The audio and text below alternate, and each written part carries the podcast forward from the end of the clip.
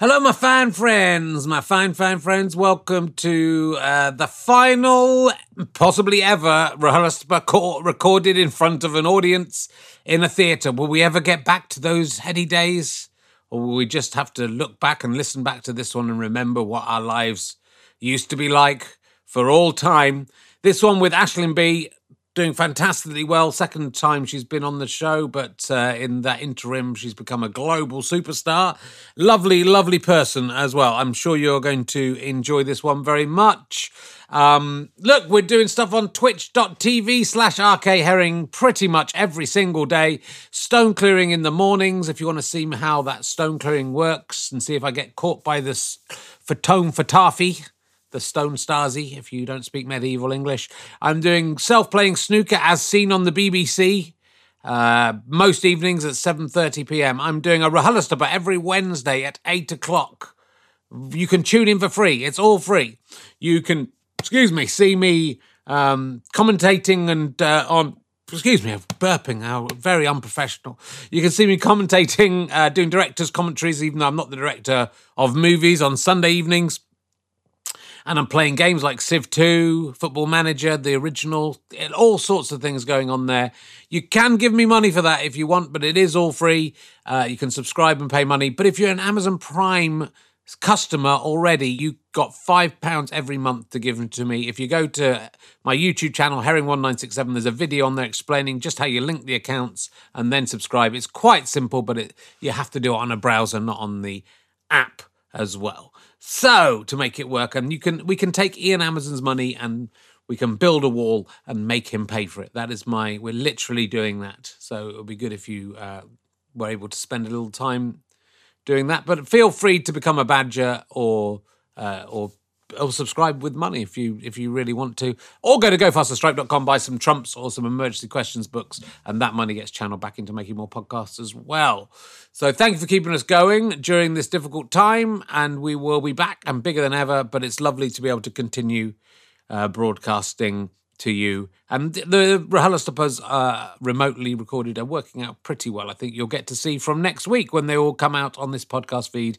Adam Buxton next week. But let's not talk about next week. Let's talk about this week where I am interviewing in front of an audience. Ah, the laughter, the smells, the burgeoning of the coronavirus in one or two of them that would spread and kill the rest of us. I think we're okay. I think I got away with it from that source at least. It's RHLSTP with Aisling Bea. Ladies and gentlemen, welcome to the Leicester Square Theatre. Please welcome a man who has Michael Palin's address and is going to go there to spend Christmas with him because he said he was said it was okay to be said he'd be his dad. It's Richard Herring.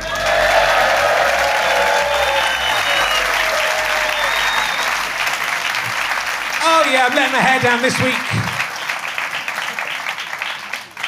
different, completely different clothes to last week. Hello! Welcome. You're wonderful. You're much better than last week's audience. Uh, they were giving standing ovations, actually. You're not as good. Um, welcome to Richard Herring's Latter day Saints Temple podcast. Uh, it's setting up a new religion. It's quite like the Mormons, but I'm not interested in Jesus Christ like they are. Just, it's quite a specific a joke about the Mormons. There are just the latter day just the Latter Day. I realised that Latter Day Saints fitted the LS bit. latter Day Saints. I like the latter. Day. I don't like the early Day Saints. They're rubbish. I like the latter Day. The ones who came along later, like Mother Teresa. Um, no, okay. Though I was shaking my magic eight ball yesterday, and I asked it what it called it, and it said RHLSTP. So I don't know. if That might catch on. Um, so yeah, well, we were all uh, still the tension from last week's podcast is still in the air, even though it was a week ago. What an, what an exciting time ahead. Michael Palin was lovely, wasn't he? You'd like, you'd like him to be your dad, wouldn't you? He could be all of our dads. That'd be wonderful. Um, uh, I really hope he doesn't. There's a man sneezing in the front row. If he gets the coronavirus and dies, A, he'll be dead already when this goes out. And this will look very poor taste. Let's do a funny story. So, uh, I, um, my daughter is at school now. She's five years old, um, and she's, you know, she's a, she's a lovely, cheeky, uh, forthright young lady, um, and uh, I think maybe interested in making people laugh as well. Um, I went in, and so I nearly always when I go to pick her up, the teacher says, um, "Oh, she's had an accident in the playground. She fell over, or she, you know, she's she's always running around. She's quite boisterous and getting stuck into stuff. Uh, she had she got like a rope burn across her face this day, so I thought this was. And the teacher said, "I need to talk to you." So I thought it was that she'd run into a a, a rope of some kind. Um, but then the teacher said, "Oh yeah, it's not about that." I just have to tell you, uh, it's a bit awkward, but uh, we were reading our Geoffrey the giraffe story to the kids. This, and we've been reading about him all week, and it's the culmination. And we just asked all the kids to say one thing about Geoffrey the giraffe. Um, we got to Phoebe, and Phoebe said, "Geoffrey the giraffe is a wanker." um, which. Um, and she said, and we laughed because we thought she couldn't have said that. And then we asked again, and she did say that.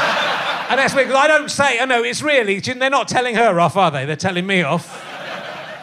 And we don't say that word. We say fuck all the time. She that night she was she said fucking hell to me as we went to bed. So thank God she didn't say that. but it was it was an embarrassing. It's embarrassing as a parent. Your kid's dobbing you in like that. So uh, she, I don't think she knows what it means. Oh God, I hope not. So uh, it's um. Anyway, so that's what I think she might. We might be seeing her on stage in uh, 15 to 20 years' time. That is, that is what I'm saying. Uh, let's crack on. Our guest this week, she's probably best known for her part as Elf in Inmates. I think that says, can't read my own rating. Ladies and gentlemen, please welcome Aisling Bea.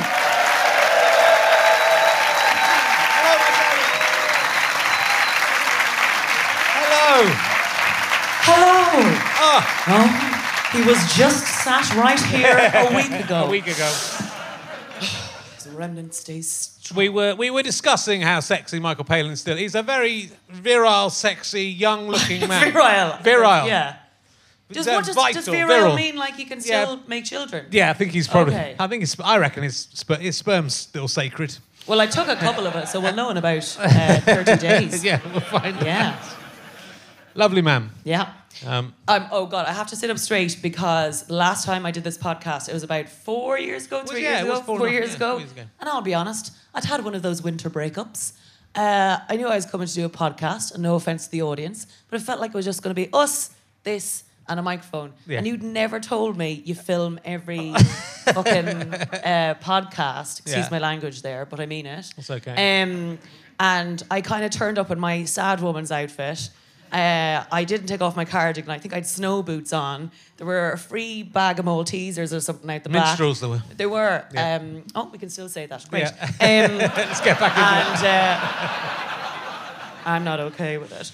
Um, and brought out the bag and just sort of sat here the whole time. And I was like, oh, well, you know, blah, blah, blah, blah, blah, blah, blah, blah, blah. And then whenever it came out on Twitter, someone was like, I just saw the video of you doing the podcast. And I was like, oh, what's the point of doing a video of a podcast? Like maybe Yeah. they show stock images of flowers or something in the background as we talk.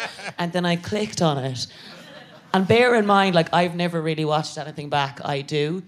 And I don't care what I look like when I'm doing comedy. Yeah. But like later outside, as just a human lady in the world, you sort of do. And someone had written uh, uh, something underneath it like, she looks like a woman who's given up, or there was something like that. And he was right. Like that wasn't a mean trolling comment. That was just a fair. I was just like this sat the whole time. I was like, well, Richard, the way I think about it. so I'm just really concerned about my image and my brand Yeah. now. So just sort of Well, you're, looking wonderful. You're looking wonderful. thank you, Richard. Where are the cameras, by the way? Uh, they're there. The, the red lights there. I know you don't haven't done much TV work, but there's uh, Thank you. you've done more TV work in the last two months than I've done in my entire life. So it's Oh, yes. I don't know how to respond to that. because you're doing. fan- uh, last time you were you were uh, obviously. You feel like you, I of- feel like I'm being attacked. No, no, by you, not Richard. It's an last time. Start last time I was already saying how amazingly well you're doing, but since you were on, and I, I believe due to being on this podcast, This is my big break. um, you had just a phenomenal run of stuff happening. I think there was a GoFundMe once they saw how sad I looked on the podcast. maybe. that they were like, that girl needs a break. Um, yeah, no, it's been a good old year and a half, uh, I have to say. I mean, I, work, it's what so. aside from Rom, Romesh Ranganathan, who I think there must be five or six of him to make the to make it work. work. you Yeah, know, yeah, yeah, he yeah, does yeah. so many jobs. You can, he's writing sitcoms and being in sitcoms and being in there must be more than one of him, is what I'm saying. Yeah, yeah, He's yeah. been cloned, but I think I can't think of anyone else who's done as because you're writing sitcoms, you're appearing sitcoms, you've done pan, lots of panel shows. I mean, and you've been a, you've been the captain on a panel show for a lot, lot of that time, Yeah, yeah, and yeah. you've been on. You've worked with Paul Rudd. yeah, You've kissed Paul Rudd. yeah, I have. Just stuck my tongue in there. as well. What's your secret to your youth? Ah, will I get it out? Um, yeah, it's a very, it's an uncomfortable situation to sort of have uh, as because I'm a triple threat in terms of shame and not liking compliments, and that I'm an Irish Catholic woman. So I'm like, it's hard to refute things. But yeah, no, it has been a good. Um, but it's not everything, lads. Success and everything, but it bloody is in some circles. um, uh, money isn't everything, guys. As I told my driver of my Porsche, I said to him, Enrico. Uh, no, um, uh, yeah, it's been good. I- Yeah. yeah. I don't know how to react. I No, suppose. it's amazing. kind- It's, yeah. it's, it's, you know, it's not. I, I kind of expected Yeah. it. I wouldn't have had you on if I didn't think you were going to be huge. But you, uh, it's good for later on when you know when you become famous. Then the podcast gets hits. Yeah. So it's uh, well, the last way time I think. was here, he didn't get me to sign his book, and that was four years ago. And this time he's like, actually, when you saw my book, and I'm like, oh, the last time you didn't think I was going to come back. I bet, I, bet Jim- I haven't got them anymore because they get given away to people. So whoever's got Oh. that one, check and see if Aisling uh, signed it. I think it was the same day that it's the same audience that Ian Boldsworth, when he was Ray Peacock, had those two crazy women who shouted at him in the audience. I think it was the same day. There were some shouty ladies. It was a Sunday afternoon. It was a very, it was a bad audience. I'm going to tell you, you're much better than that audience. I listened to the whole podcast today. It's re- it's really funny, and the audience is just going. Maybe it's I, just your I body think they were just worried about Yeah, me. I maybe. genuinely think people were worried about me. I was really like, oh God.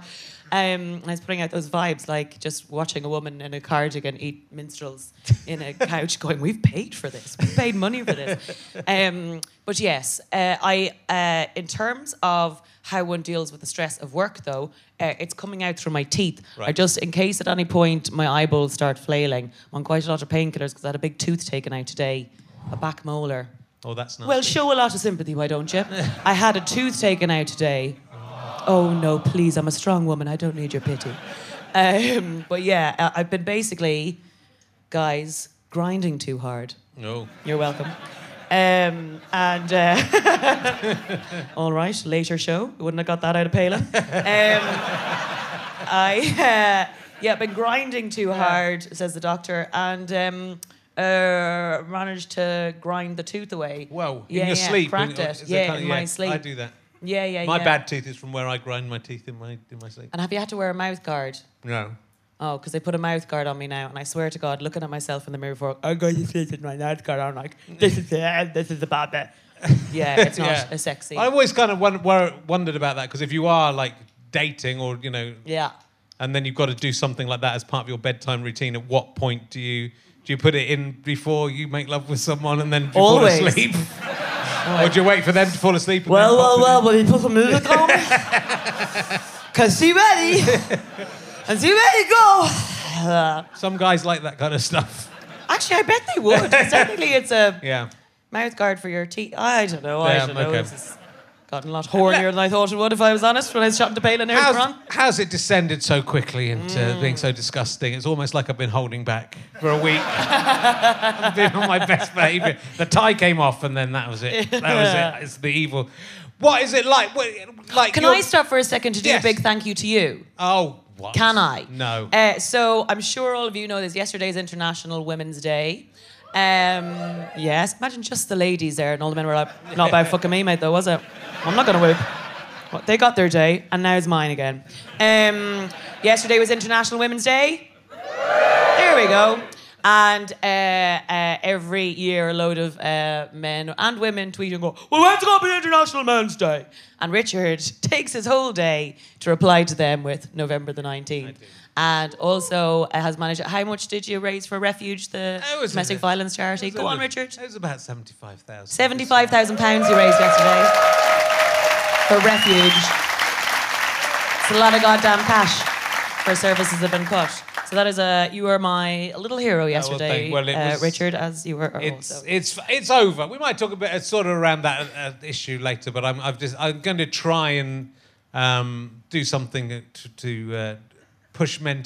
the thing that annoys me most about it, and it's you know it's annoyed me for a while. I've been doing it for over nine. I did it in 2012 first of all, as, well, as far as it is. It's nine times I've done it, um, and this time it just really struck me how babyish these guys. I mean, it's, they they're asking for International Men's Day, but they're not grown up enough to celebrate for Men's Day. Yeah. And I'm not even into like you've got to be, you know, you've got to be, you've got to. Uh, you- I'm, I, I like men being sensitive. I like men talking about what they feel, but it's that kind of. Mm-hmm. This, it's so whiny and it's so pathetic, and they're coming up with new things now, like going.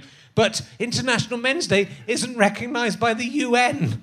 Oh yeah, that's that's very important to me to And have I've the UN. stopped anyone have a party. If yeah. the UN don't say that something's a thing, then I, what's the fucking point? like that guy would care. And someone's going, someone came and said, and I, this is towards the end when I kind of slightly lost it. I like to traditionally lose it, but it's sort of mainly genuine. A guy said the difference between International Men's Women's Day and International Women's Day, and he went to Google. And on International Women's Day, there's a Google Doodle. And on International Men's Day, there isn't one. And I went, Oh, didn't you get your little doodle, mate? Did your mummy not give you a doodle? You pathetic little prick. Um, so, and it would be nice. I mean, all I'd really like to, to have done to achieve with this, and I knew it was impossible, and that's sort of the joke, which I think a lot of people don't really get. The joke is that ultimately I've, I've set myself an impossible task that just reflect, you know, is Yeah. self-defeating. And at the end of Well, the you day, I'm- haven't though because it raises money, so it doesn't Well, matter. that's- So it raises such a genuine, uh, ch- uh, life-changing amount of money for the charity. My favorite one yesterday that you did though was someone had added in Michelle Obama. Uh, and you were like, and you were like, she. I think she's got a few more things to do than reply to you today, mate. And then you replied on her behalf, just like There's like the so 19th. many, um, so many of them are Greta Thunberg and uh, Beyonce. People, loads of men finding these women tweeting about it and then just getting in Yeah. it. But I think it'd be nice to try and actually, because if you can, if all you really want to do is to stop men say, you can talk about it any other day. It's just Yeah. that one day. Don't talk about it on that one day. Uh, but they don't talk about it on any other day. So I'm going to try and work towards something else. On I November the push towards- 19th, you could have a party and then start like trolling the UN. Why don't you see us? I could do, yeah. Why don't I go to the UN on November the 19th? Say, Yeah. when are you going to Have a party outside. When, When, will you recognize this? When will you recognize? Anyway, it? it's, anyway, it's, yes. I'm very glad it's over. It was quite. It was a lovely feeling to. I do, a. I sent a last one where I said to the last guy, "You're now in charge of this," and then he deleted his tweet.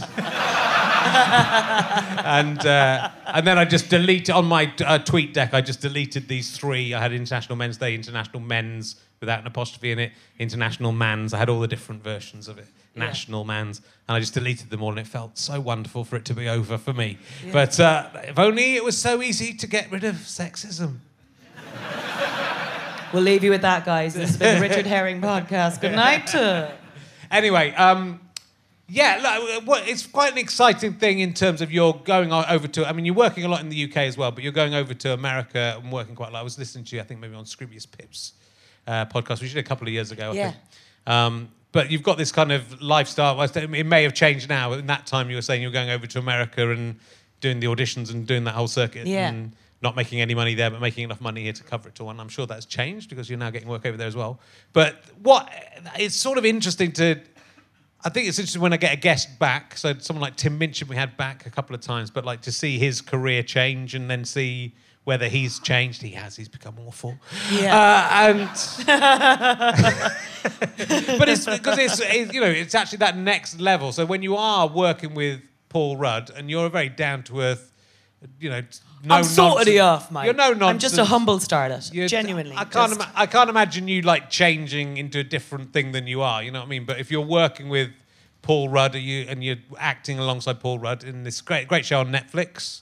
Yeah, but Paul's just like another comedy person as well. Yeah. I suppose that's the thing. Like, I don't think you can, if you jump too far, especially working in comedy, if you jump too far away from your own life, you end up having nothing to talk about or being weird. Like, you, you do always end up like trying to find the laugh, and that's what keeps you going, like, it's something funny. Yeah. Um. So Paul's the same. Like, Paul is like a. a I was actually, it was, Roisin said that Roisin Conaty, who I'm assuming, sorry, just, my, my jumper just flew in front of me and I saw it and I was like, sorry,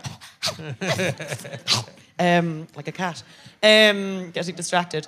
But uh, Roisin was saying this. I, I was I trained as an actor for years, and I was an actor for years. And she was like, I'm an actor, but my people are comedians. And uh, I think when you find your people, and I was talking uh, about with pals about this on Saturday, like when did you sort of stop being incredibly lonely? And like one of my friends had found school very hard and university very hard, and maybe only later found his tribe. And to find your tribe is is a lovely feeling to feel like you're not on the outside or trying so hard with people. And um, I'd you know been in sketch comedy groups and all sorts, and went to university, and but still always felt like a bit too much or a bit extra. And uh, we then went to drama school, and I remember being backstage at, at, at like theatery sort of uh, crowds who are their own tribe. And even when I'm working with actors, I'll find the person who feels like a comedian Yeah. or a comedy person, and, and you don't feel weird or odd. So Paul's definitely in, the Okay. comedy group. But it's still like he's, you know, he's a major star that you'll have grown up watching him. Only because he's been going for about 400 years. He looks, Yeah. looks 35, but he's, you know, he's in. No, he's 807. You, you Yeah, see him in, yeah, yeah. When you see him, you can see him earlier and earlier. He's in, is he in, oh no, he does that joke where he's in, he pretends he's in Mac and Me too, but he's, he's in that, he's in that. No, sometimes I would go up to the freezer they keep him in, and I'd knock politely. I'd, I'd open it up, and I'd say, "Paul, um, what's your secret?" Uh, But I suppose, I mean, it's Yeah. not like you have, it's not like it's your first job and you obviously worked with lots of famous people before, but it sort of is that, having come from yeah, Ireland, do you know what's the UK, weird? I suppose because I'm not into Marvel movies, the Ant Man uh, kind of world, I suppose, shifted him into a different world. But before that, a lot of the movies he's in are an American version of like the comedy gang in a sense. Yeah, yeah. And there's a great sense of camaraderie with all kind of comedians, and, and we all kind of cross over with each other. But that just brings a whole different, like the level of people who come up and know him. But I suppose that the type of people I work with, I suppose I become like their secretaries because a lot of them are really cool. And so I always get asked like, "Can you send something to me for Paul for Paul Rudd? Can you? Can you give something to Phoebe Waller-Bridge? Can you give something to Sharon?" You're like, "Yeah, yeah, yeah, okay, fine." Um, yeah, they're all very cool, cool, the cool dudes. Yeah. But you're going, you know, you're hanging out in LA, you're going to showbiz parties. Showbiz you, parties non-stop, guys. Yeah. Yeah, I mean, yeah. Do you know what it is? I'm, I'm sort of sitting like today. If you just see, maybe this is what I'm finding odd. Today, um, I I got up and because of the antibiotics for my infected gum, I've had no energy. And Tayto, this is like my, the showbiz thing that happened to me. Tayto, the Irish crisps, which I'll be honest, until I moved to England, someone said, "Oh, is that because of potato?" And I was like, "No, that's got nothing to do with it." Jesus Christ! Genuinely, it was just a brand uh, to me. And but they're trying to like shift their new flavors for St. Patrick's Day. And normally I'd be like, don't send me anything. I'm not going to be one of those people. But they sent me 100 bags of crisps in a box on Friday. And they're the only thing I've eaten all weekend. And they're delicious. Um, and uh, I've only eaten crisps all day because I just wasn't arsed because of the antibiotics Okay. cooking for myself. So I've eaten bacon and cabbage crisps all day long. Then at 12 p.m., a doctor or a dentist even like got in, yanked my tooth out. So I wasn't able. So I was just mushing up crisps in my mouth all day, like I hadn't washed my hair since Saturday. Um, and then eventually at 6:30, I got in the shower and was like, I better get in in time so I can get a selfie with Palin. I put on some makeup. I'm kind of allergic to wool, but I really like this jumper and was concerned about how I'd look if they film it again. So I'm quite itchy. So when you're like, this showbiz lifestyle, you're like, yeah, the showbiz lifestyle. If you'd seen my day, yeah, I suppose there is, and I had it growing up, like America feeling like this, like, oh, that's the thing. That's the, Yeah. I suppose over the last five years, because of the presidency and everything, America, I felt like I God love you, more of a soother place. And you can see it backstage at gigs. I kind of started going out to America to try and get work about six or seven years ago. And a lot of it, most of what I was doing was like becoming broke and um, gigging and being a stand up. And you could, I, I've just been able to really viscerally see the change backstage. Because my one of my favorite things in the world is being backstage at stand up gigs. Because like there's quite a nice little community with comedians. And the difference of being like, there's this guy and he's running for the Republican Party. Ah, ha, ha, ha, ha, ha. He's from The Apprentice. To like, oh my God, he's gotten through. To he's not going to be the candidate. To, oh my God, he's a president. And that feeling backstage has just become more angry and despondent and Jesus Christ. Um, and so that's maybe what America has been for me, as opposed to the sort of Yeah, well, when I first started going out, I was like, "Oh Jesus, look at this, cool!" That there's a balcony where you know Julia Roberts decided to stop being such a prostitute and to give him all the sex for free. Ooh, um, that LA showbiz story. It could be me one day. Um, uh, and so, no, that's not uh, a joke because I pay them now. Um, but uh, yeah, the, uh, so yeah, it's just a, it's it's always that thing of on the outside things looking a certain way, but Yeah. you know, But it's, I think you're, the, it wasn't really when I was a, when I was starting out. Going the idea of going to America didn't really yeah, wasn't really a thing. Whereas whereas it seems to be a lot of people are going out to the you know the, a lot It of is. Comedians are Do going you know what I love about being in the states a little bit, and I maybe I already have this mentality because I I'm an immigrant, so may, and you haven't lived anywhere as an immigrant, have I you? haven't. And there's something about that decision and the leap to do that that gives you a little bit of ballsiness, maybe of like I could do it again. I did it this far, Yeah. and to suddenly go, oh, I'm on English television. Ah, the English. They'll put me on their telly. Then why not the next leap? And I remember there's something I would recommend everyone to just travel or try to live somewhere else if you can, even for like three weeks or a month.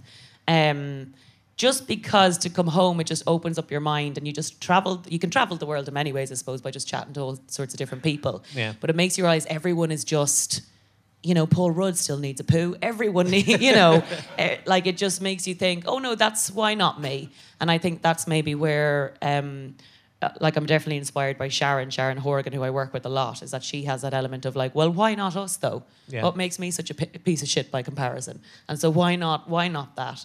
And I think sometimes it's just lifting off that hat of possibility that can open up your world. And uh, yeah, And you've always been a, a writer as well, right? You've always so that, I mean it is having that. I think like a lot of actors don't have yeah, that. yeah, yeah, yeah. So and, and you've got being a comedian as well, and obviously being a comedian involves some writing, but Yes. you've got all those different ways of going and doing stuff. And I've been like so thankful for that because I don't know if I'd have been able to survive on just the work of an actor or just the work of a, a stand up for a while. So that's like, yeah, that is. Um, but that's maybe the di- the difficult bit of balancing it all has been a little bit of a. Um, Yeah, and how, so you've, you're you're doing another series. I, I don't. It's not. It's, Sharon's let it slip. I'm not oh, sure. Oh, I know. Yeah. When does this go out? Uh, no, it'll be April. So ah, yeah, grand. If they don't let me say it by April, Yeah. I mean, we're already trying to. I'm not already trying to write So it. your your sitcom's Yeah. this way up. Yes. Uh, and it's sort of about. Please some- watch it if you haven't watched it. It's my baby, and I put a lot of effort into it. It's still on all four Yeah. to watch. It's it's about someone coming through a breakdown breakdown and Yes. with a. it was it was based on me after doing your Right. podcast and seeing myself. Was it? Yeah. I, I could see all the minstrels you ate during. Uh, it was just one episode was just the footage from this podcast. That's the saddest thing I've ever seen without any of the chat underneath. How long? Because I, you know, I, I'm I, I'm a writer as well, and it's again, it just uh, when you're doing all these other things, you're doing the panel mm. shows and you're doing the uh, acting and other things. How are you finding time to write? It's really hard. It's Yeah. the thing I hate doing the most. I think because I pickled myself in writing the show in that I write it on my own, and that's a really lonely experience. Because normally with um, with stand up, if you write on your own during the day, that night you come on stage and you're with someone or you're backstage or whatever, but you get to kind of show your work for the day and you get a reaction, and then you're like, yeah, okay, I can tell whether that's a failure or not. With the show, I was kind of writing it on and off for about nine months on my own. Right. I was writing in the evening as we were filming Living with Yourself, which is the show I did with Paul Rudd. And uh, we would do like 13 hour days on that. Yeah. And sometimes you're like, well, maybe I don't feel like writing today. But suddenly it's been paid for. Scripts are being waiting for casting and for actors and for production to find sets. And, and it's a big girl's job. All of a sudden, you're like, oh shit, if I don't feel like writing today, someone doesn't get to do their job. Yeah. It's, got, it's quite a large responsibility It is. um, and a lonely one because then we, you know, we did the table read and that went quite well. And I was like, okay, and then you film it, but everyone has to be nice to you when you're on set and go, it's a really good script, and you're like, mm, is everyone blowing smoke up my arse? I don't know. And then until it comes out and people start watching it, so that's like a a good year and a half Yeah. to be constantly worried that you've made a terrible mistake, I suppose. Nish Kumar um, has a picture of me, Nish and uh, Amy Annette, who's a stand up and his girlfriend, came over for New Year's Eve to New York. And I'd spend Christmas in New York uh, typing away because I there was no time to kind of go back um, over Christmas. And um, I had to get it in before we went to see Mike Birbiglia, who's an amazing uh, US stand-up. He's got a, a couple of specials on Netflix. Um, but we wanted to see his show, and Nish has a picture of me because the deadline was due in of my laptop on a bollard outside the theatre with my glasses on down to my nose here, typing the final edit, making sure there were no typos. He's like, "People, look at this!" um, with his mad laugh. and uh, he has a picture of me trying to send it in before I could go and have a bit of uh, a Yeah. laugh. So yeah, it's not that that bit is the hardest bit. I think, Yeah. Of the Well, I find that as well. The, the, it's, I, I'm very last minute, but it was also the shame of letting everyone down. Yes. It's more so in a TV thing. Obviously, there's you know hundreds of people waiting Yeah. for your script. shame has motivated me more than Yeah. joy, which is uh, yeah. Don't get into comedy. But it's sort of weird now because there's so, that because of the way people ingest, digest, eat the entertainment. Mm-hmm. You know, you come out with a series, and it's very hard to get any kind of mass audience for it, isn't it? Mm. To break through. So even if you've got a couple of series of something, yeah. that breakthrough moment where it becomes something that everyone's talking about, everyone knows about, is very. That's the hard thing to get to. now. Yeah, and the momentum of it, and even like when I'm in other shows, I don't feel the pressure to kind of say watch it, but literally you do start going, oh, if if you want it to go again and again, people are working for you. Please, please watch the show, and you just become that person. Yeah. But it's also so it's quite satisfying. But the the lonely bit of it is when you make something on your own. Is that, and I, I didn't make it on my own. I had loads of support. Sharon's absolutely amazing and she's great. But the, being the sort of face of something is that on one hand you're like, yay, but on the other hand, there's not always someone to share the thing with, Mm-hmm. um, which can have its downfalls. Like with stand up as well, when you're on stage on your own, you know. Yeah. It's the same thing. Yeah. I feel like I should end that with a joke so people don't get bummed out. No, it's okay. We'll I'll do- sing. okay. I've had-" No, um, not at all. Yeah. It's okay. Well, I'll ask you some stupid questions in a minute. Ooh. Hey, I didn't ask you what, what elf in Inmates was. We didn't talk about. Oh, being elf. yeah. What is? What was that? fucking forget. I've got it off Wikipedia. It might not be real. It's, um, no, it is. It, It was a pilot. Yes. Oh, it's called Inmates with two N's. Yeah. Because it was mates and it was set in an inn. Mm, Ooh. Um, and yeah, and I was called Elf, and I don't know why. I wasn't an elf. I was a woman. yeah, I think that was. Do you know? Yeah, I don't. You've done Interrupt me, quite a lot of Richard. pilots, haven't you? You've done like. do- how you- I That many one of these year. I did like I felt like a woman on a ship. I felt like if you put me into a pilot, which is like the first test episode of a show, it definitely wouldn't go. It was bad luck because I did about eight of them, and I kept on. I, I was like, the one common thread between all of these failed things is me. Maybe I'm the problem. But it's that's what's crazy. You know, the whole thing about this is crazy. The number of scripts that get written that don't even get made. the number of Yeah, scripts that get a pilot, and then the pilot nothing comes with all this stuff. Yeah. And there's, so there's you know there's obviously there's a, there's some luck involved in whether Mm. you, whether the thing goes forward. But it's you know the, the, a different universe. My sitcom's all about that didn't get made. Uh, you know, the, a different a different show's the one that, that, that came through. It's kind of just freaky. Isn't Yeah, it? Well, the film even sliding like doors. um, it's great. I mean, I've talked about this before, Yeah. but um, uh, Derry Girls, Sharon and I were working on a pilot, an episode uh, or a show um, called Delilah for two years, um, and then Channel Four rang to say we've got this other one set in Ireland about a group of women, so we don't really think we should have two ones set in a group of women. And I'm like, fuck, it'll never work. And that was Derry Girls, uh, which is my favorite comedy. Yeah. Um, but I was so sad because we'd worked on it for so hard. I was like, right, I'm going to go off and write something else my own. Then what about this? And they were like, yeah, that and that was this way up. Yeah. And then Delilah, recently we turned it into a pilot and we sold it in America. So we made that in September, and that didn't go. HBO Max said no to it. So now we're ferrying that around again. But like, so I think. I think it's just maybe I, I read this thing about like success, and success isn't really success. It's just like graft and the ability to go right. Let's go again Yeah, but not get too knocked down by it. It is. It is. It's very hard. I think that is. It's the. It's. I think you talked about something else, but it's. Yeah, having the. Yeah, just having the grit to carry on. You know, it's. Yeah. I believe me. I know. I know about that. I, I managed to carry on with no successes at all. That, that is the, it's the most impressive thing ever. I won't have you talk about yourself that way, girlfriend. I'm serious. I wrote some new emergency questions. Did you, Richard? Yeah, for well, you had a great day then, didn't Um, This is my new emergency question. Imagine it was bread. Make sure to get it. Over the last few months, I've watched every episode of How I Met Your Mother. What is the most degrading thing you've done to yourself? For no apparent reason. I got to the point where I just had to. I'd started it. Yeah, go hated on, it from the going. beginning. I hated it. And maybe it's just partly because you have to find out how he met the mother. Maybe it's just that. Yeah. But maybe meet the mother? it's fucking nine series long, twenty-two Yeah. episodes. It's like a hundred and something episodes. It's the wor- generally the worst thing I've ever seen. Start to finish. Some people go, oh, the first few series are good. No, the first few series are shit. It's hollow. It's a, it looks like it's okay, but if you just tap it, you it's hollow. The theme music hollow. It's like, it sounds like a song, but it isn't. Yeah. It's just you tap it. Oh, that isn't the song. Oh, this is these aren't characters. This isn't real. There's no jokes in this. It's awful. The main character is uh basically a rapist. And, Is this uh, how I met your mother? yeah. I hope that's not how he met her. No, it just.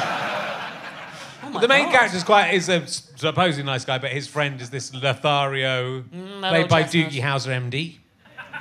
It's very confusing. It's very bad. Uh, so I don't know why I did. it. Have you And ever done? is- have is- you ever got into something like that that you feel you have to you have, you have to carry on with it? I this weekend, and I'm not sure if it's the antibiotics. I typed the word secrets into Netflix, and I got back a whole host of um, the secrets of Selfridges, the secrets of King Henry VIII's Hampton Court, Yeah. the secrets of MI6. I bloody watched them all. Right. A lot of very well-known information. That's what the show should be called. MI6 is a large building in the middle of London. Ooh! Does anyone else know? How did you get this information, lads? Um, to be fair, if the secrets of MI6 were on YouTube or on Google, that would be quite bad. Yeah, You'd, I mean- you'd hope MI6 would find them. exactly. It sort of felt like a sort of um, a contradiction of terms. Yeah. Um, so yeah, maybe that this weekend. I can't think before that. Yeah. I mean, I do, I do loads of stuff that makes me feel terrible about. I've, my, yeah. I've just got that uh, personality where I have to see something through. If I decide to do something, the I have to the end. through. Yeah, it was uh, really hard, yeah. um, and they, You've been so brave, though. they, I, I have. It's interesting because I watched Flatliners the other day. What's that? It's the 1990s film um, about Bit people rea- who are. Ooh, that's the most reaction on about mass that there's Julia been Roberts for is. Julia Roberts is in it. and She's not a prostitute. She's a medical student or something like that. And they're all trying to. I don't know who she is, so what you just said is Julia mad Roberts. to me. Julia Roberts. Oh, Julia Roberts. Yeah, I Julia heard Roberts. Julie Roberts. Okay. And I was like, I bet you she's an old East End actress that an English Julia person Roberts, knows. Keith Sutherland, Heifer, and yeah. Kevin Bacon. oh, yeah. And so they kill themselves, well, they, they deprive themselves of oxygen or whatever, clinically Yeah. kill themselves to find out what happens after you die. Oh, yeah. In that film, Billy Baldwin had a very, uh, is, is Alex Baldwin's brother, looks very like him, had a very uh, good early career. He looks like a bad seaside sketch of Alec Baldwin. yeah. You know, it's like Alec Baldwin. Like that. He's now, if you look at his CV, which I did after seeing him this, the first three or four films are really good, and then straight to video, kind of. weird. They're just like if you were come up, come up with parody names for films that weren't a success. they were Billy Baldwin's in, and I've seen a couple of them. Um, but Billy Baldwin plays a character who has filmed all of his girlfriends having sex with him, and then when he dies, they're all com- when he they're all coming to get him there as ghosts, saying, "Why did you film me secretly?" So even in 1990, they knew that was a bad thing. In How I Met Your Mother, Doogie Howser films all his girlfriends having sex, and it's kind of a funny joke. And it's and you Yeah. think you think, oh, this this sitcom must be from 1973 when. Uh, when we, when we had no Yeah. banner. It's from 2014. It finished in. That's there Six- now. Yeah. We were doing this podcast almost when. Do you know, I had this kind of mad stage where I have a tendency to forget to leave the house sometimes. um, and I had a mad stage where I was convinced, uh, not the house I live in now, the house before. Um, I say that so the neighbour now doesn't think it's him. um, oh no, you're filming We're me so you can see my. then that bit was a joke. But I had this idea that the man upstairs, because I'd watched some CSI where this was possible, had drilled a hole in the ceiling that was so small, but you could put a camera on the hole and still manage to film the whole room, my bedroom. Yeah. And I was sort of convinced it was happening. And I, I sort of got into a bit of self hate about it because I realized on one hand I was like, no, don't film me. But on the other hand, I was like, well, better put on a show for upstairs. Taking off my clothes at night. And then, like, about a couple of weeks later, um, uh, he told me he was going to heaven in Soho when I met him in the street and he was gay. And I was like, there's no way he is in any way filming me through a hole in my ceiling other than to watch someone badly dance around a room. and um, I just realized, like, for about a week, I was kind of undressing on my own Yeah. to the ceiling. Yeah. for no re- like yeah that was a How you managed to write a sitcom about someone having a breakdown and coming We- back we from it. Who never knows? know. Who knows? Complete We'll fiction, never of course, you came up with Richard. this idea. Um, I've got another new emergency question. This is one I asked Michael Palin last week. If you could have any author oh yes last week of any Stop. um, if you could have any author in who, like audiobooks, I've got into audiobooks, and it's Ooh, nice. It was nice having Michael Palin read his book to me. Yeah. But if you could have an author from the past or before audiobooks existed, which author would you like to read their own work to you via audiobook who does not exist? Good oh question. god yeah Michael Palin chose like Cicero. That's I wasn't expecting oh that. that's such a Palin answer It is. like that's a real Cicero you're like you haven't read Cicero that's like James Joyce no one's actually read it it's just thick so everyone's like oh yeah it's real good just because he got through so many pages of typing Yeah. um Don't you dare take you the piss know, out of my dad. Yeah. Oh. Ci- like Cicero, really? Yeah. Um, who would I, I would I mean, like to go. hear Who do you think would be good? Because not everyone's Jesus good. read the Bible. At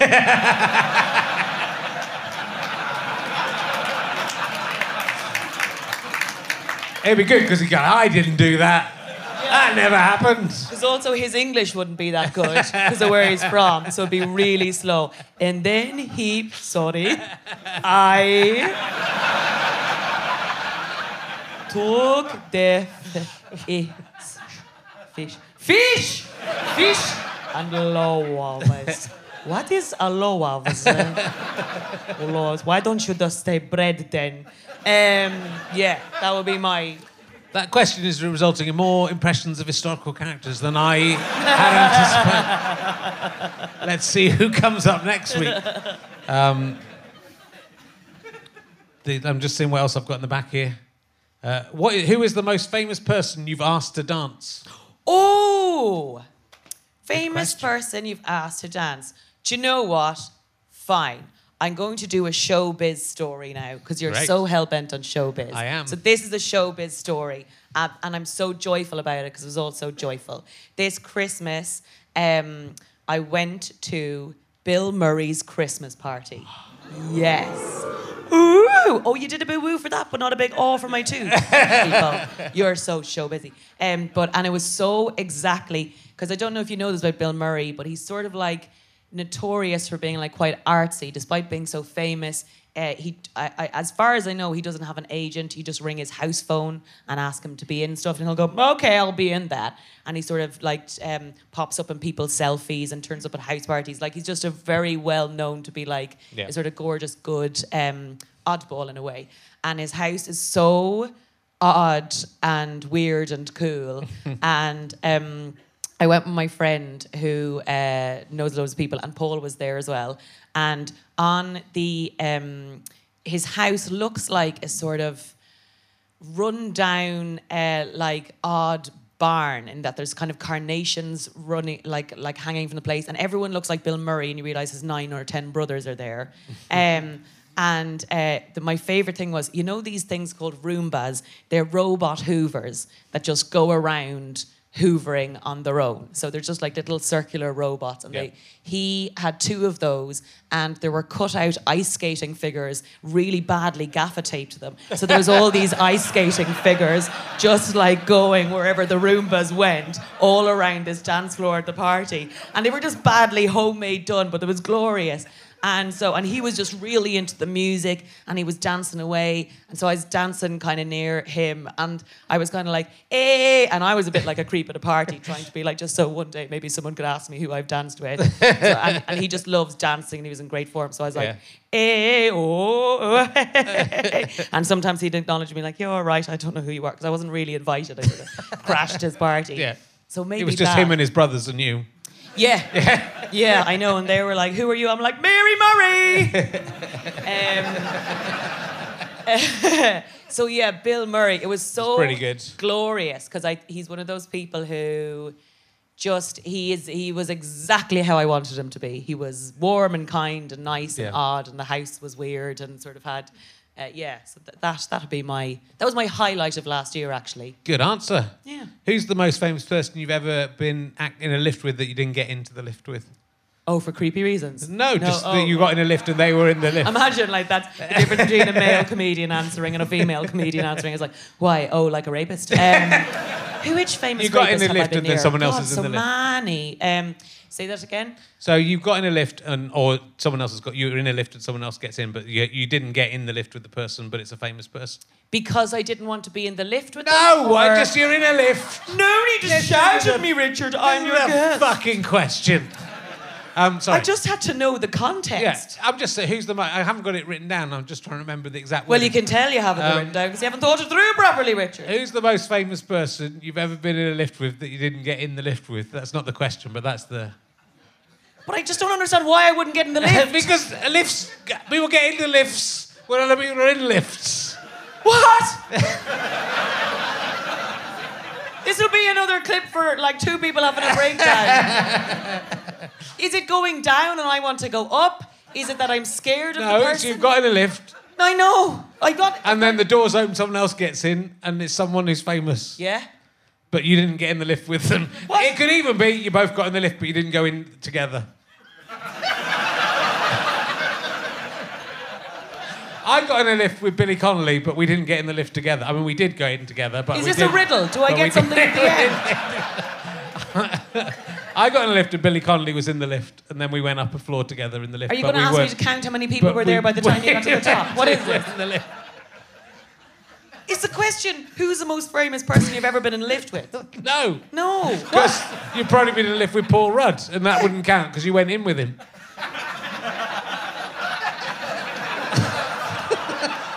Why is it so difficult? Who is the most famous person I've ever been in a lift with that I didn't get into the lift with? Yeah. that you weren't with when you got in the lift. How is that? Does that make I've only ever been in bungalows. Now can we move on?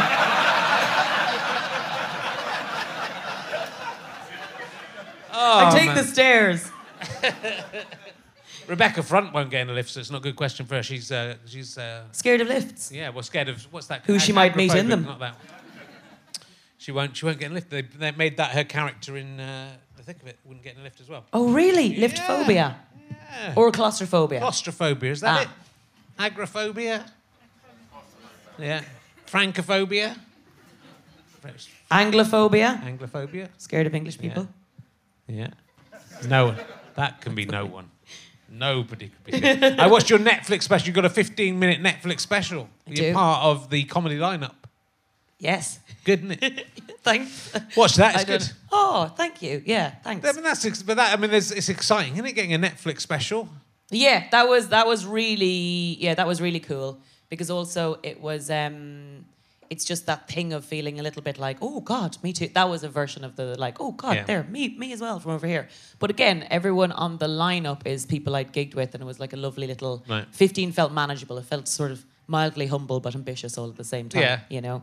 It's sort of Um, a nice because it's sort of like a Yeah. comedy set. Yes. that you would get. So you can make, you make your own comedy club out of that series and watch three, three or four of them, and that's a comedy night. That's a comedy night. And it also felt more manageable than so in America, like in stand up, you'd go to a gig and here you'd never really see anyone do five minutes. People are like, oh God, maybe they had to vomit and they left. I don't know why.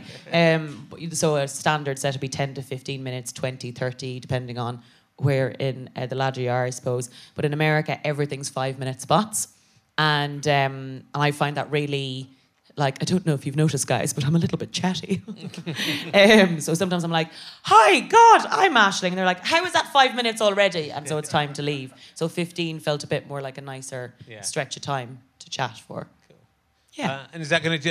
Is that could it lead to a, an hour special or is it? Yeah, I, it, it's just it like what, what I think when uh, you just I just like it to be good, and I feel like at the moment I just I'm trying to gig for myself. But you could do one of your Edinburgh shows or something like that, couldn't you? Yeah, I could. I just want to. I'd want to polish it up and do it right. Yeah. I think if I felt like I had a whole hour out there, like I'd want to make it good. Like I want to, and if you do too many things, something will give. Yeah. So something won't be as good as you can make it. So Does something like that though? It's all over the world, right? Presumably that Yeah. show. So do, when you go somewhere, do you have like a, a group of unexpected fans in that? because sometimes randomly, but those things, it's funny. Uh, the things that might take off and the things that don't.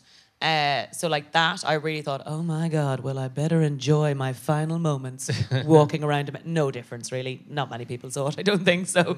Um, so yeah, it's the things that take off and the things that don't. Like I didn't expect when I was doing um, living with yourself that that would be so I suppose because I put so much energy into my show and it's done really well and it's done well critically and a lot of people have seen it, but it hasn't been like you know Derry Girls gets millions of people watching it Yeah. and you know it's been a slog to push it and promote it because it doesn't just take off like that and loads of comedies sort of aren't as watched as you might think they are um, and with living with yourself that and, and the Netflix special as well, I was like, oh my God, it's gonna whoomph. but it doesn't really work like that. Whereas living with yourself was the first thing I ever felt like something shifted, like suddenly got recognized the next Monday, Right. sort of thing, which was an odd feeling. That's interesting. And you were on Taskmaster. How did you do on Taskmaster? I love that you were. That's interesting, but I'll ask a different question because I'm bored of it now. Uh, yes, Richard. Task, Taskmaster? Yes, I How did was. You, you didn't win a single uh, d- show on, t- on Taskmaster. No, I do you know. what it was? Even David Baddiel won one of his shows. I noticed. All right, And Richard. he was the worst contestant there's ever been on that. well, this has been a I'm not bitter. I'm not bitter about not being on it. Sorry. Um, uh, have, has anyone seen Taskmaster? Does people watch Taskmaster? A lot of people like Taskmaster. Um, I swear to God. So we filmed that in like isolation, like a coronavirus experiment. And actually, that'll still do well after coronavirus because everyone has to be on their own doing it. Yeah. Um, you know, some of the people who'll still win from it. Um, sorry. just, just had some bat soup for lunch, so I'm a bit coffee. Um, but I, um, yeah, that you all film your tasks like months before you watch it back in the studio. And I swear to God, I thought, and you never know that day how you did. So they'll be like, thank you, Aisling, goodbye. Uh, Alex will say, and then you don't know how you did. And I swear to God, I was like, I am a genius. You know, when you just know you know when you just bloody know. And I swear to God, there's one where I'm not sure if you saw it. There's like the seesaw, and you had to think what'll make the seesaw even. And I thought Alex can drive his car in, and I'll get a cord. And I really felt I was like, oh my God, I, there was a reason I watched so mu- much MacGyver as a kid. and I'll tie the rope to the car. And it's a great idea if you think about it and make sure it's even. And then I'll tie that to the car. And I just thought, ah, Shane, you're fucking nailing it. You're brilliant. And then I went in and I was like, I could feel a sense of respect within the crew for me. and they're like, this girl has got it. And then, yeah, when they watched back in the studio, the rope fell off and it immediately went boom, like that. It just didn't work at all. And there were loads of moments like that I could not believe Yeah. that I wasn't a genius. It was the first, I was like watching it, I was like, no, really? Yeah, it was re- a real shock. I'm still Looks like getting it's a it. fun show to be on, though. I imagine. Yeah, it's very, all the tasks are very joyful. You can only imagine. Yeah. Um, ah, listen, Richard, um, you have this. I don't know what to do. I, I- yeah. Okay. Yeah. Yeah. No, it's okay. I'm, I'm only joking. It's a, it's a tell. running joke. It's a running joke. yeah, no, that's They'll, all. they'll have me on. They're just biding their time. Yeah. I mean, it's not what they told me, but they're yeah. waiting for the stars to align. I'd be, I'd be good on it. I would definitely be good on it. Yeah, okay. You Just- would be brilliant let's at do it. Some, let's do some more emergency questions. You would. Um, my, well, well, so you've been filming a film I, that I don't know much about, but I've seen mentioned called Love Wedding Repeat. Is that. oh that, yeah. Is what's the, what's that doing? It is a rom com, and I think it's out in April. Maybe Okay. It's also for Netflix, so not for Oh, cinemas, for? Netflix. It's a rom com. Filmed it in Italy and uh, lived in a hotel. Recently in Italy or a while ago? Sorry. It's got such a fever. No, it was just the other week. Um, North Italy, we filmed it. and um, yeah, uh, no, it it was in Rome uh, last year, and loads of good people in it. Yeah. Tim Key's in it. Oh yes, oh, Tim. Uh, Tim Key also was on Taskmaster. Yeah, okay. Ah, sure, everyone's been on Taskmaster. They'll run out of people eventually. That's why the way I look at it. Yeah, Yeah, yeah. they'll have to come to me. Yeah. they to And come you'd to going, no. um, uh, Freida Pinto's in it. Uh, Okay. From Slumdog Millionaire. Yes. She's so gorgeous. Um, I just wanted to eat my dinner off her face. She's Mm. so beautiful. Uh, That's sal- my usual feeling when I see a beautiful woman. Can I? I like. I dinner off your prefer food to women now, to be honest. Yeah, If yeah, just I can tell dinner- from your I questions this I- evening. If I could, if I can just eat my dinner off something, I'm happy. Yeah, yeah, yeah, yeah. yeah.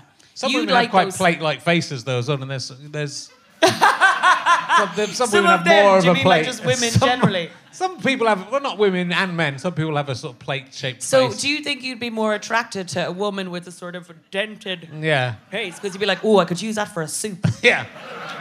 I, I Yeah. think I would. yeah, well, each to their own. Yeah. They say there's porn for everything now, Richard, and you're just proving it.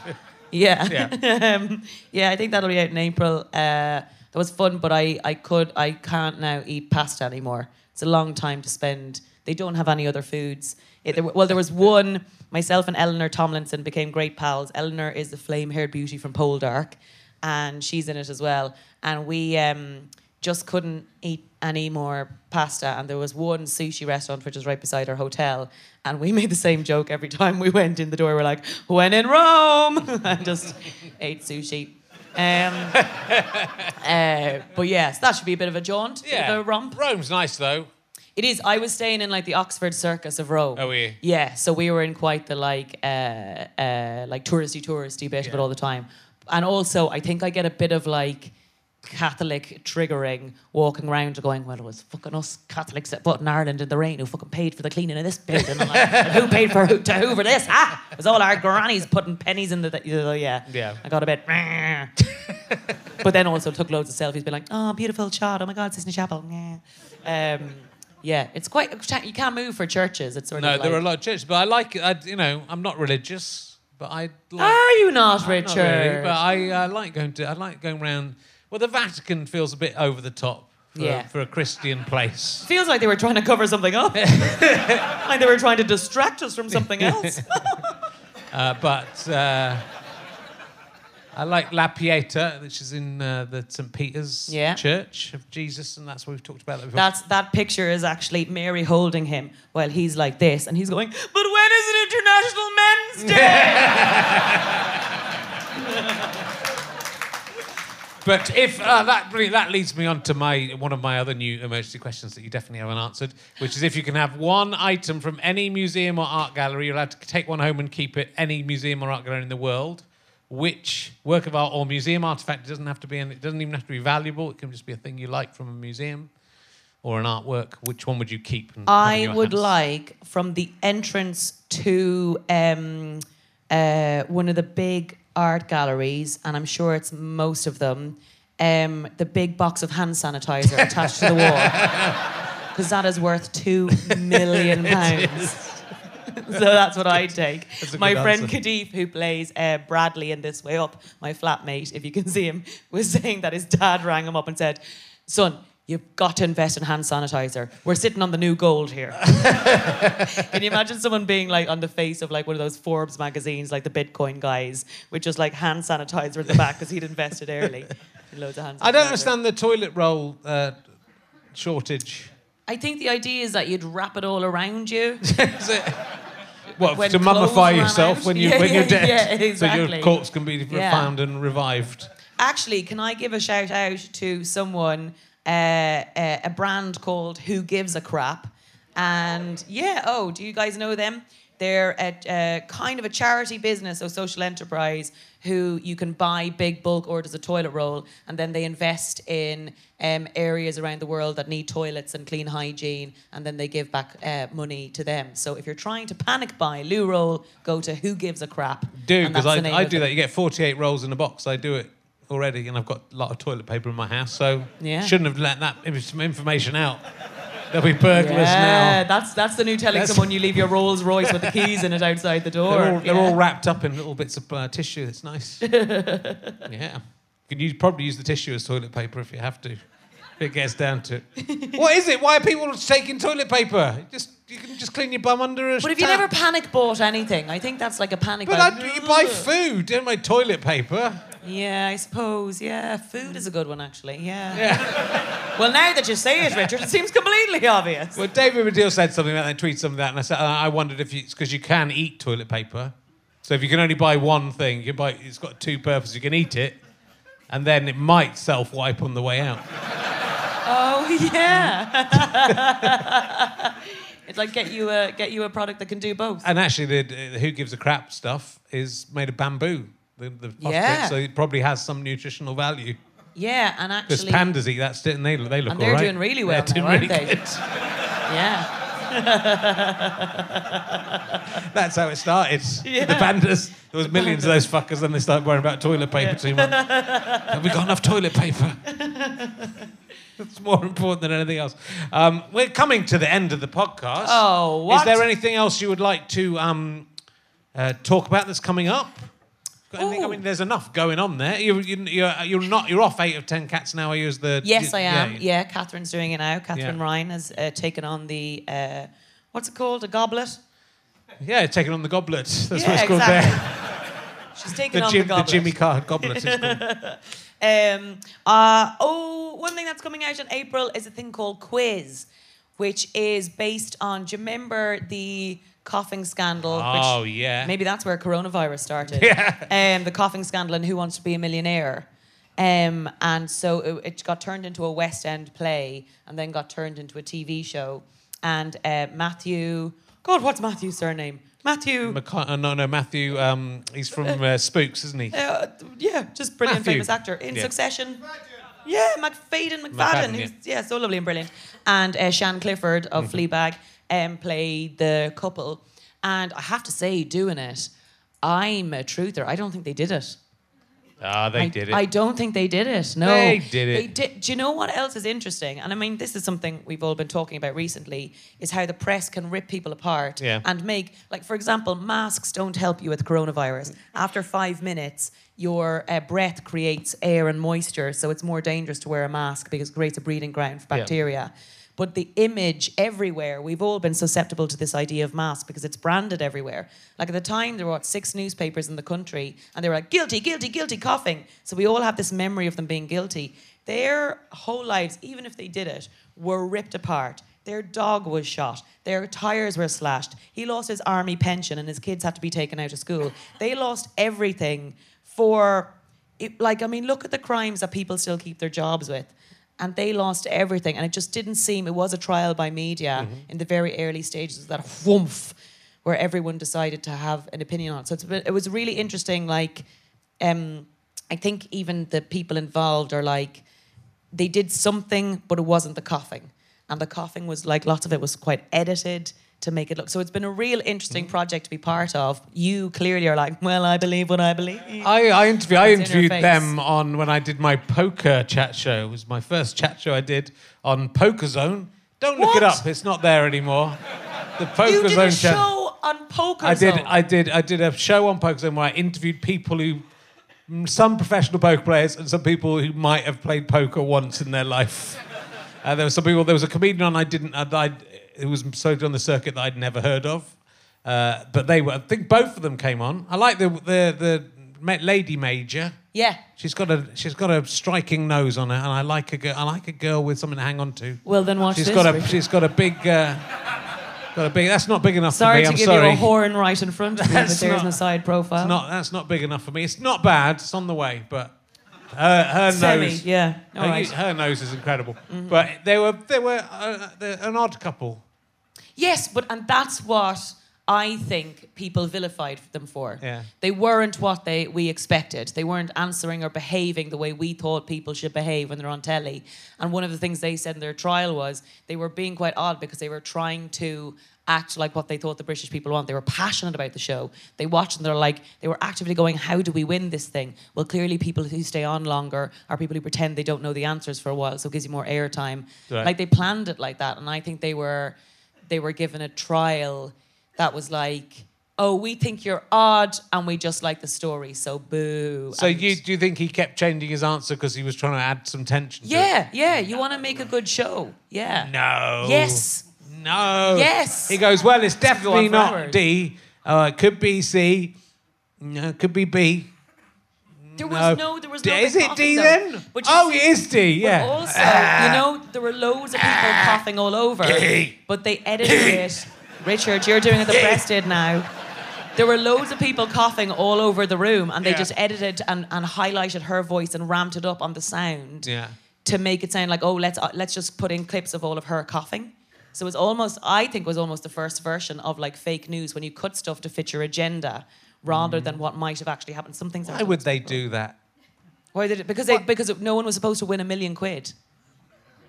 That's the whole point. They wanted people to win a million quid. Chris Tarrant was die desperate. And loads of people won it. Why didn't they get Look at you, you big armchair What? cynic. I know. Because they don't they? Who are they? Who are they, Richard? Chris Tarrant wouldn't lie. He's a nice guy. He was in Tiswas. I, what I want to do, uh, Al Murray was on once and I was his phone a friend, or he was asking me if I'd be his phone a friend. And what I wanted Really? to do, I was really desperate to get it, just so that we get in it. Hi, it's Chris Tarrant here. I was going to go, what, from Tiswas? and then if he didn't say no from uh, how you want, I said, what, what, what are you doing now? What's going on now? Why are you What ringing you me? up- Are you all What have you been up to? Since What's going Tiswas? on with you? How did you get my house phone number? And then I was going to say, do you remember when you were in Lake Geneva in 1978? Uh, a small child ran towards you who was really excited to see you, and you got your whole family and jumped in the car and ran away. That was me. Did that really happen? Oh, you're so cute. it might have been 879, something like that. Yeah, Oh. I was 28 years old. That's it. That's right. right. Look, we're going to have to wrap up. Yeah, when the audience is it's so- than the people on stage, so- you're like, this is, the time to end. Without a doubt. Uh, thank you for coming in with a ba- bad tooth and stuff. well, no tooth. I mean, no tooth, a big yeah. gaping hole They in your took mouth. four out last What? year. Oh, yeah, yeah, yeah. yeah, and one out today. Have So- you got any teeth left? Well, I feel like I'm gonna be like that uh, uh, lady who gave Wayne Rooney a blowy uh, by the end of the next year if things keep going to plan. Well, uh, Wayne was in love. Wayne was in love. Well, I've never seen him do football. we was in love. yeah. I hope you'll come back on in four years' time. We'll see how your career's going. When it's going up or down. I'll I- be the person what I need is- going, hi, I'm just I here to bring the tea. Sorry, I don't I need to go. I need someone to go really high and then really low, so that I can then meet them in Yeah. another. When I'm, do you know when it'll be? When I'll be Right. doing like the 19 series of Taskmaster, and I'll be like, do you know what? They just said they ran out of people, Richard. they started asking people back. How have you been, anyways? Well, I can't wait to see that. That that that. I can't wait to see that coffee yeah, mate. no, that, that I think it'll, I think it'll start the discussion up Yeah. again. And in fairness to the drama, it's very balanced. It doesn't come down one side hard, one side or the other. Yeah. Um, and and Sian and Matthew are brilliant. It's like watching. The What are you in it? Are you the cough? Uh, yeah, yeah, yeah. um, yes, I'm answer one. I am the head of ITV Oh, commissioned wow. the show in the first place. Cool. Yeah. So, and I look real ugly in it. I look like I did on your last podcast. There's no makeup and it's real 90s. So lots of this sort of hair and kind of high-waisted jumpers and bad shirts and stuff like that, which is really fun to do actually. though. Cool. I can't wait. Yeah. Ladies and gentlemen, give a massive round of applause, Aisling Bea. Richard Herring, £75,000 yesterday raised for refuge on International Women's Day. Come on. Ah, shut Come up. on. I'll see you back there. Thank you very much. Come back next week. Still some tickets.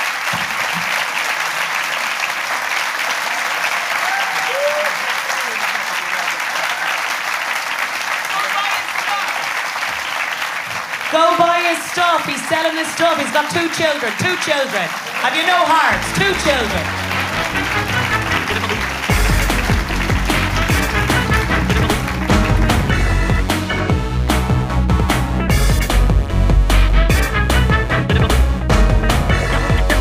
You have been listening to RHLSTP with me, Rich Herring, and my guest, Aisling Bea. Thank you to Pest. Uh, I hope they didn't start the coronavirus. Were they the pest that began it? I hope they're all surviving it very well. Uh, they're playing this music beautifully for us. I'd like to thank everyone at the Leicester Square Theatre. I hope everyone is surviving the pandemic and the closed theatre. Thank you to Martin and everyone who works there, all the crew uh, and the bar staff. I hope to see you all again very soon. If you bought tickets to any of the uh, shows that were, ca- were cancelled, they hopefully will will just redo the shows, so they will still be valid. I would like to be thank my producer, who I'm indebted to, Ben Walker. I'd also like to thank Chris Evans, who's been a rock through these lockdown months and done fantastic work getting uh, podcasts and all of my other rubbish to you. I'm in debt to my executive producer, Douglas Courtney. We called him Courtney Douglas on set, it was very funny. This is a Fuzz Sky Potato and GoFasterStripe.com production. Hey, I'd also like to thank Kathleen McKeegan uh, for running a fantastic website which helps me research guests I've had on before, like Aisling, and make sure I don't ask them the same things. RHLSTP, RHLSTP.com, I believe it is, if you're looking for it. Anyway, let's sit back, relax. No, thank you very much for listening. Uh, go to gofasterstripe.com slash badges if you want to get lots of backstage interviews and go to twitch.tv slash to watch all this extra content. Don't forget, if you're an Amazon Prime person, you can subscribe and give us money for free from Amazon, Ian Amazon's very, very deep pockets. Thanks for listening. Thanks for watching. Oh, you're not watching, you're definitely listening now. Fuck right off. Fuck you.